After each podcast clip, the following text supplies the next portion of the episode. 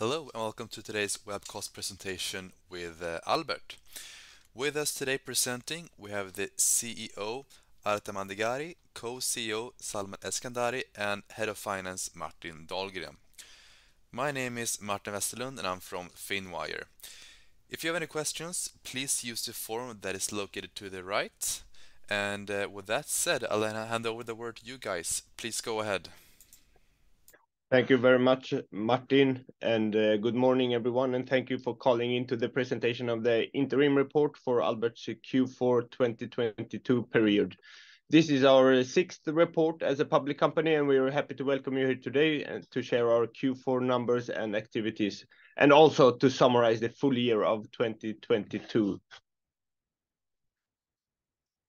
Uh, the agenda today will be as follows. Uh, since we're still relatively new on the market, we believe it's uh, like always relevant to continue to reiterate our vision with Albert and why we exist in a short introduction. This will be followed by a short summary of the Q4 highlights and the full year of 2022. And Since it's almost exactly one year ago we listed the company, we want to take this opportunity to also give a short summary of what we have said Uh, to deliver and follow up uh, to see what we have actually achieved during this period. Salman will thereafter make a deep dive into how the Albert Group has evolved and uh, how the group looks post-acquisitions. Thereafter, Martin will dig into and present the Q4 financials. And at last, we will close with a short summary and key takeaways before we end the presentation with opening up for a Q&A session. Uh, the ones presenting here today are uh, three members from the management team. It's me, Arta Mandegari, Co-founder and Co-CEO. We also have uh, Salman Eskandari, Co-CEO, and the other co-founder in the founder duo. And last but not least, we have Martin Dahlgren, our CFO, who will walk you through the financials. Yeah, as just mentioned, starting the presentation, we believe it's important to reiterate what we're building here at Albert and why we exist. And the best way of doing this is basically to explain our vision, which is to give every child in Europe a custom learning experience throughout our products, apps, and services. And the way we're doing this is uh, that we, through technology, eliminating the human element in the learning experience. And uh, doing this enables us to offer a high-quality learning experience at a price affordable for the many, and thus being one of the leading actors that can democratize learning. Uh, we started with uh, mathematics for consumers, uh, but now we're moving into a more of a one-stop shop for learning and becoming a learning platform for kids aged one to 16, where we offer mathematics, basic programming, English, Swedish, reading and writing, but also geography, physics, and biology biology for um, the oldest teens. Uh, and uh, we started as a direct-to-consumer only company, but now we also established a significant B2B business unit selling to schools. We're active in core uh, markets, which are seven in number, and these are Sweden, Norway, Denmark, Poland, Finland, U.K., and also dipped our toes in U.S. Uh, in total, we have helped over 700,000 households in our B2C offering and millions of students in our B2B offering. These children have together solved almost 70 million exercises in our portfolio. Uh, in Q4 pre-acquisitions, we were approximately 70 full-time employees across the group. Uh, it's a diverse team with the common goal of helping children to reach their full potential. When it comes to the numbers, we had, as per Q4 closing, a paying customer base at 718,000 paying subscribers in the B2B and B2C uh, business units uh, combined. And these paying subscribers generates together approximately 155 million Swedish kronor in annual recurring revenue, which is our ARR. Year-over-year, the ARR grew 73% in the quarter and was summed up to 155 million, whereof 30% is organic and 43% is acquired growth.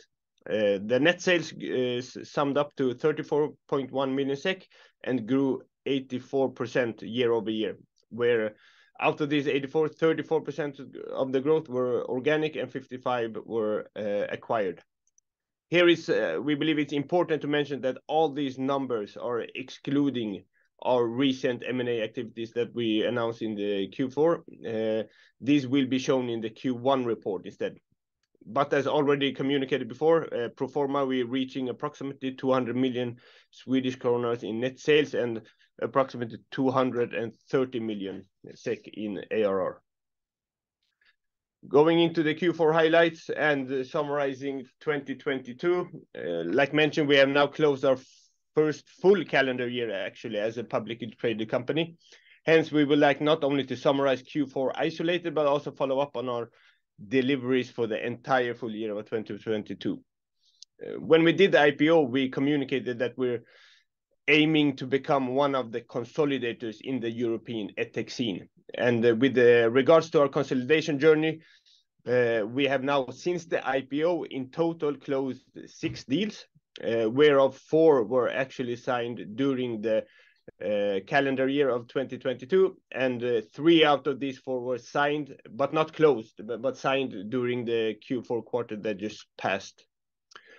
From a geographical footprint point of view, we communicated that our short-term ambitions were to successfully enter one new major European country.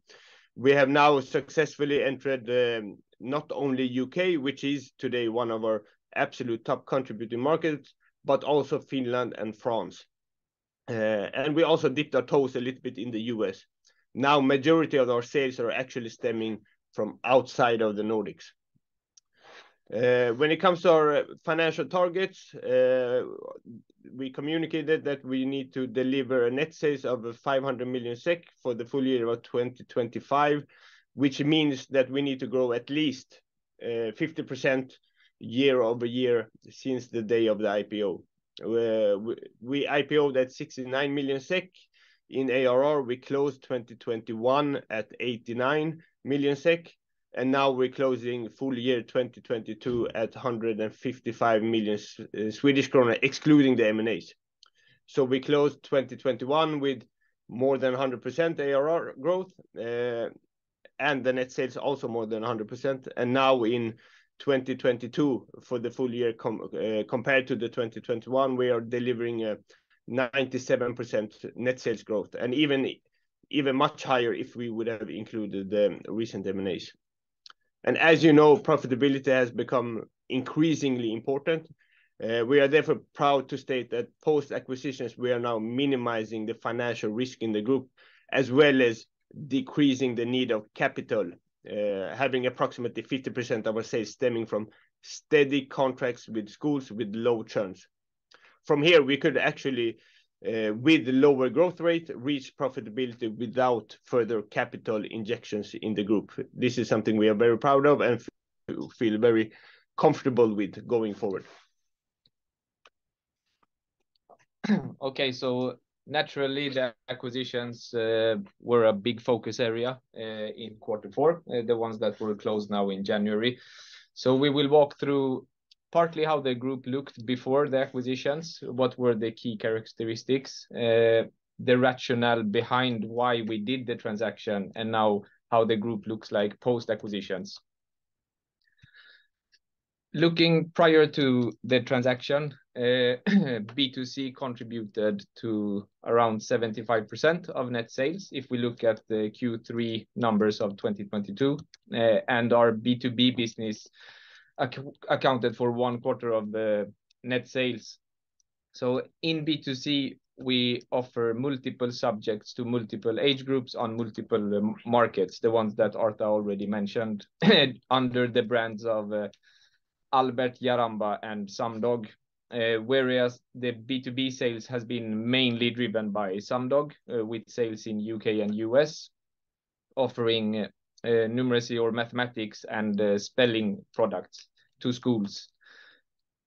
The important thing to highlight here is the key characteristics of the two different businesses or business models. In B2C, we have had a very scalable business uh, that is mainly driven by paid customer acquisition, uh, which also means that we can charge the customer a high license fee per month, meaning the average revenue per paying user is quite high.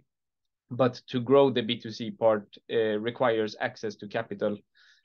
B2B, on the other hand, has a very low churn, not growing equally fast, but their revenue is much more sticky, Uh, and it's less capital intense to grow. Uh, and this is a balance that is important, and we will get back to it from a risk perspective or financial risk perspective of the group. So going into the rationale behind the acquisitions, we divided it into strategic and financial rationale. Uh, a lot of the strategic part is things that we have mentioned several times during the last one and a half year, Uh, but we'll get back to it again now. Uh, starting with ecosystem, EdTech is a very fragmented uh, business. There are no clear leaders in Europe or globally, and most of the companies are niche companies serving one product to a certain age group on one or two local markets. So there will be a consolidation. We want to drive that consolidation eh, in order to build a larger product portfolio where you can reap the benefits of centralizing customer acquisition. May it be either digital customer acquisition in B2C or eh, centralized sales or regionalized sales in eh, a B2B setting. Another strategic reasons was that we had or have the markets which we consider our core markets, uh, and we wanted to strengthen our position on those markets as well. Uh, so with the acquisitions now, we have further strengthened our position in the Nordics, in the U.K., and uh, with Strawbees also in the U.S. This strengthening of our position, of course, allows us to Uh, explore the opportunities of upselling and cross-selling our products on those markets as well, which is something we already started with, uh, especially between Sumdog and Strawbees. Moving over to the financial rationale, uh, key point here is to de-risk the financial profile, and it comes back a bit to the key characteristics that we mentioned between B2C and B2B. We wanted to further diversify the revenue streams, uh, so using profitable and less capital-intense B2B business, uh, but still having them contributing to finance the growth of the group. Uh, and as Arta mentioned, this enables the group to become cash flow positive in a shorter period of time, with or without additional capital. We're not forced to raise capital. Of course, one of the big synergies that we're exploring, and that will be a focus area during 2023, is the revenue and cost synergies. So being able to cross-sell, upsell products uh, across the different group companies on the current markets, but also to explore cost synergies in terms of centralized functions, sales organization, streamlining overheads, uh, product development, and so on. Moving on to post-acquisition, uh, we will shortly go through each of the acquired targets in the coming slides. Uh, but the key thing to highlight here is that post-acquisition, looking at pro forma numbers for Q3 of 2022, B2B uh, stands for around half of the group net sales, so increasing from a quarter to a half. And if we want to understand how we plan to reap the synergies, you can see that all the companies in the group now target more or less the same age ranges, uh, on the same markets, but with different product offerings. Now, the plan is to combine these product offerings to be able to give the customers a more attractive offering, uh, in a more cost-efficient way, utilizing sales and distribution strengths, uh, across all group companies. Starting with uh, Film & Skola, uh, it's a company that's been around for 75 years. Uh, they've evolved through multiple technology shifts during these 75 years, have a very strong position in Sweden, and offer movie streaming services, consisting of educational movies, feature films, documentaries, present in around 65% of the elementary schools in Sweden, and a group of around 15 employees. Summarizing the benefit or rationale behind uh, Film & Skola, uh, they will basically serve as the lead company when it comes to B2B sales in the Nordics, uh, opening up the door for B2B sales of other products, but also B2B sales of what is today consumer products in the Nordics. Educational movies is also something that we don't have too much of in our B2C offering. So here we will also explore the possibility to utilize uh, that video content in our B2C offering, strengthening the offering to our customers. Strawbees, Gothenburg-based company, uh, sitting not too far from our headquarters, teaching children uh, Uh, STEM and engineering subjects. Uh, so selling both coding kits, uh, robotic kits, building kits, employs around 15 people, a strong position in the U.S., and also potential for a strong position in the U.K. Sumdog and Strawbees go quite well hand in hand, active on the same markets, not too far away from each other when it comes to the subjects they offer. So here we see strong synergy potential when it comes to sales. Uh, and this is something we already started. We have uh, the first salesperson of Strawbees in the Sumdog offices since last week, and we'll start to explore how we can upsell both in the U.S. and in the U.K., uh, integrating these two companies. And finally, we have a Holy Owly French company, B2C company, teaching children language uh, in the age 3 to 12. Uh, today, English and Spanish, but more languages on their way. And there are basically two things to summarize uh, when it comes to the rationale of Holy Owly. One is the customer acquisition model. So Holy Owly have been very good at building their business through organic traffic, through Apple and Google, uh, with good relationships uh, that they have with Apple, and selling annual subscriptions. Uh, so a majority of their subscriptions are annual, and we are very strong in paid marketing through web.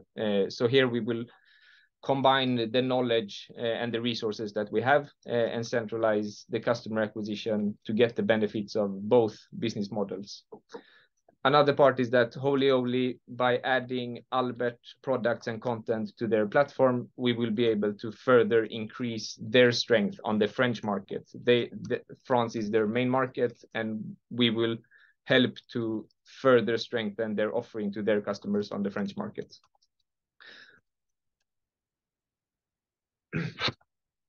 So this will be a good segue uh, into the financials that Martin will go through shortly. But if we look at the evolution since 2018, uh, we see in the yellow circles that uh, it has been 100% B2C focus uh, up until 2021. But now pro forma Q3 2022, half of the sales is coming from B2B, and the group EBITDA margin has steadily improved. And now with a size of around 190 million SEK in net sales, uh, we really enabled the group to reach profitability earlier. And with that, uh, I hand over to Martin. Thank you. Good morning, everybody. Uh, I will now walk you through the financials in our Q4 report, as well as any highlights from the quarter. So if we start with our ARR, Uh, our ARR has grown 73% year-over-year, uh, between Q4 of 2021 and Q4 of 2022. ARR has grown both due to an increase in subscribers as well as ARPU, combined, of course, with acquisition of Jaramba and Sumdog. Uh, ARPU has increased year-over-year due to the fact that we see new subscribers continue to choose either our standard or plus subscription plan. We have, during the quarter, also seen traction for our yearly subscription plans. These have a slightly lower ARPU uh, than our monthly, but instead contribute to a more healthy net working capital, where we regain the customer acquisition cost upfront.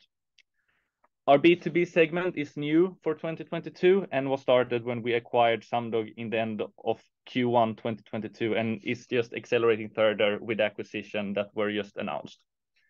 Uh, Quarter-over-quarter, our B2B business has decreased from 28 million to 27 million SEK, and has, during the year, been on a steady line, excluding FX.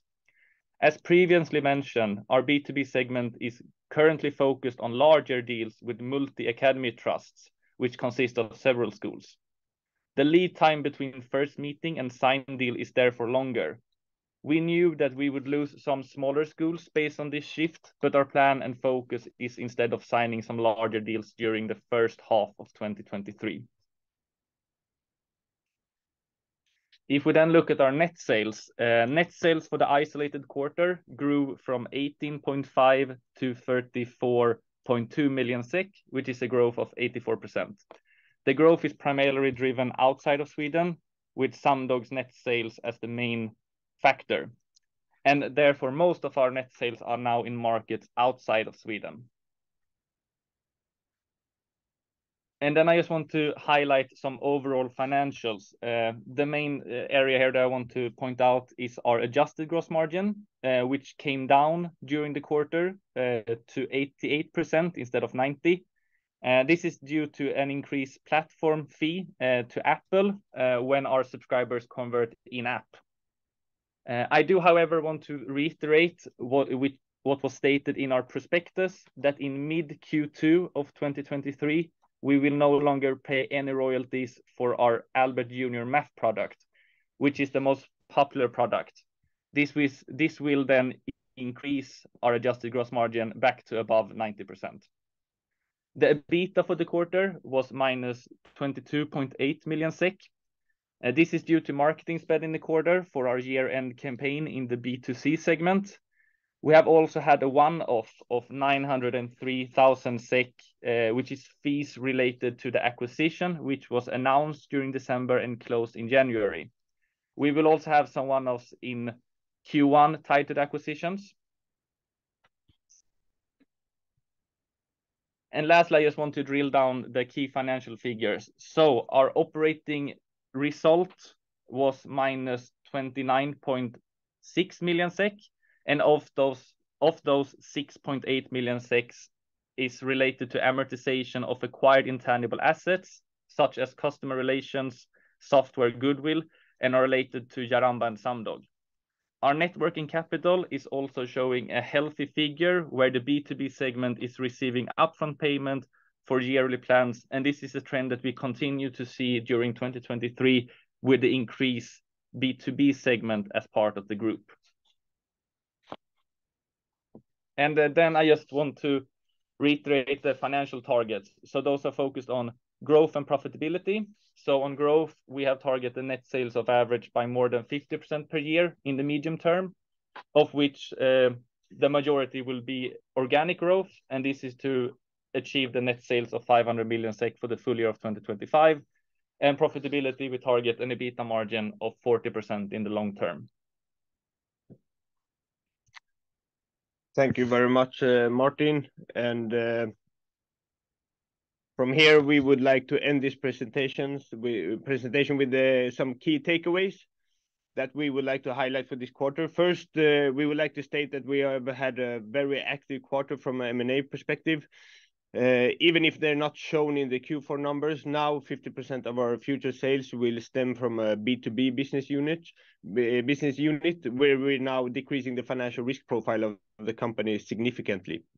Secondly, we would like to state that we're delivering another solid quarter, where we take a clear step towards our financial goals and delivering higher growth than uh, needed for the full year of 2022. Taking the recent M&As into consideration, we're even one year ahead of our growth plans, which enables us to focus on uh, synergies a lot going forward. And from a risk perspective, we are confident that despite the current macro uh, economic climate, there is no need to further capital injections in order for us to switch to profitability if we decrease the growth rate a bit. And with that, we would like to open for Q&A. Thank you very much for that presentation, and now we'll jump straight into the Q&A section. We'll take the first question here. You mentioned that you are not forced to raise any capital post-acquisitions. In terms of future uh, mergers and acquisitions, should we assume you will focus internally on synergies as opposed to further acquisitions? And should additional capital only be needed if you want to do more acquisitions? Uh, yes, we will uh, we will have a focus during 2023 on uh, integrating the group companies and reaping the synergies. Then when it comes to further acquisitions, I mean, our strategy is to build a European dominant actor, and we always have dialogues with potential targets. So it will be on a situation-by-situation uh, basis. Uh, if a good opportunity occurs, uh, and we have the possibility to finance that acquisition, we will consider that, if it needs to be done by cash or by shares. But one of the key focus areas for 2023 will be to integrate the already acquired companies. Okay, thank you. Is business-to-business subscriber intake a matter of timing of new deals, or can you open up a bit what impacts subscriber intake, and how does seasonality look in the segment? Yeah.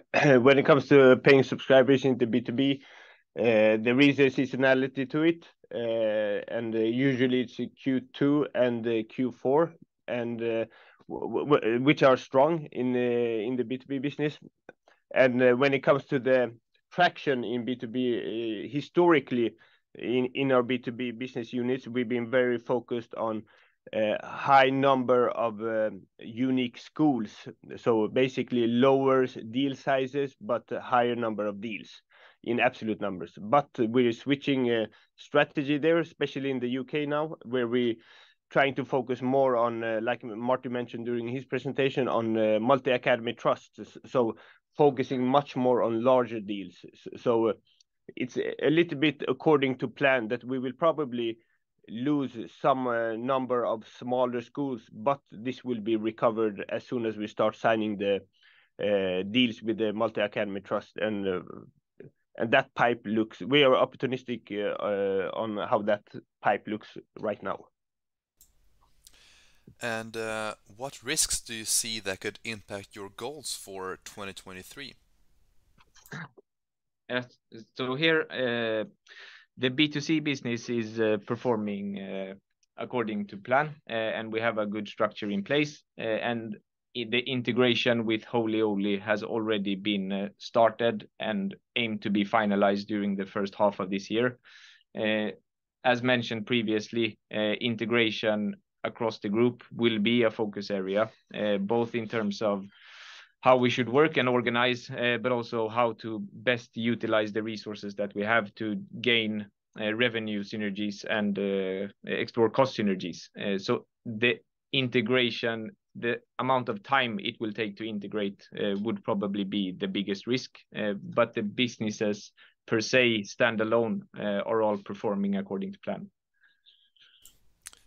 And uh, what milestones should investor look out for in the following years? I think, like we mentioned now a couple of times, uh, integration uh, focus with the companies that we have acquired, exploring synergies among the group will be significant milestones that we are looking to deliver and achieve within the group. And uh, due to the fact that we're uh, ahead of our financial goals, uh, and that we have had a high M&A activity, we can actually afford to have a slightly lower growth rate, but instead focus on the integration. And also, investors can expect that we will be much more responsible with the cash at bank and not spend as much money in our B2C business. Okay, thank you. And what could investors expect from you this year? Yeah, basically, uh, I just answered that question uh, before, but uh, this is basically what the investors could expect from us. We are from a growth perspective, one year ahead towards our financial targets. Investors could expect that we will slightly decrease the growth rate during 2022, uh, keeping the cash at bank uh, as much as possible, and focusing a lot on uh, integrating the companies that we have acquired and achieving full synergies that we have been calculated with. And focus much more on profitability. Thank you. Are you worried about the current macroeconomic situation and the potential impact on your business? That's a very good question. Uh, I think uh, a short answer will be just saying no. Uh, but but elaborating a little bit more, you can say that if Albert would have looked the same way as he did when we did the IPO, the answer could have been yes. At that point in time, we were basically a 100% direct-to-consumer business. In Q1 2022, we built a B2B business unit through the acquisition of Sumdog, which then contributed with uh, approximately 18% of our ARR through steady revenue streams from schools, which are uh, having very low churn. And with the recent M&As, we're now diversifying our revenue streams even more, like Salman described, uh, with the business unit of B2B now contributing with approximately 50% of our sales. And in addition to this, I think it's important to mention that in our Uh, even if we have a very decreased consumer exposure, we're following uh, the operational KPIs very much in detail. And even if the trial to paying conversion rates have been slightly uh, decreasing, we don't see any shifts in the paying churn in our customer base. The customers paying and using our products are still being very happy and very loyal to us. So the combination of diverse revenue streams and less consumer exposure in our business today, but also with the solid paying churn KPI, we uh, we could state that uh, we are not worried about the current macroeconomic uh, climate. Thank you. Can you talk about your product development and how that is going? Yes. Uh, so we have uh, during the quarter worked a lot with continued develop our products and subjects as seen in the report.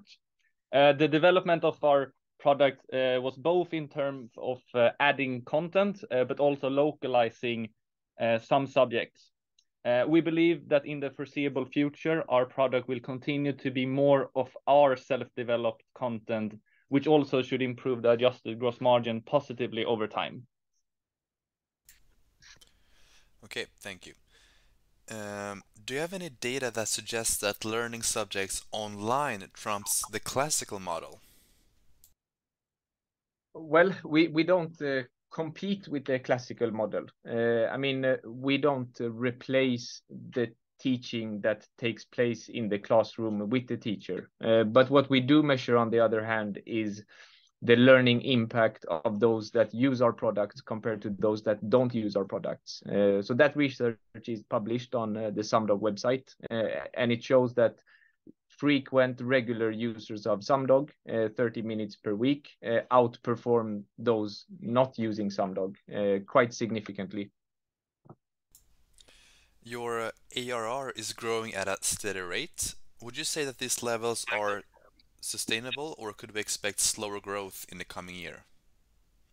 Uh, yeah. So I would say that for uh, 2023, the ARR growth will sort of be highest given the acquisition that will be contributed to the ARR from Q1 2023 and onwards. As mentioned previously in the presentation, our focus will be on realizing the synergies as well as our road to profitability. So therefore, uh, investors shouldn't expect the high level of growth uh, going forward. I think that is a key thing to take away. Okay. Thank you. That's all of the questions that we got in today. Would you guys wanna end this presentation with with some uh, closing remarks? Yeah. I think uh, we can reiterate the takeaway uh, that we had uh, in the presentation. It's basically three things we would like to close this presentation with. And it's we had a M&A focused or high activity within the M&A in the quarter. We will continue focusing on integrating these companies. We will prioritize having a cash at bank taking us to profitability. And investors could expect uh, lower growth rates going forward and increased focus on reaching profitability as soon as possible. Okay. Thank you very much much for being here presenting today and answering all of our questions. And uh, a big thanks to all of you who followed this presentation with Albert today. I hope you have a great rest of the of the day. Thank you and uh, goodbye until next time. Thank you. Thank you. Thank you.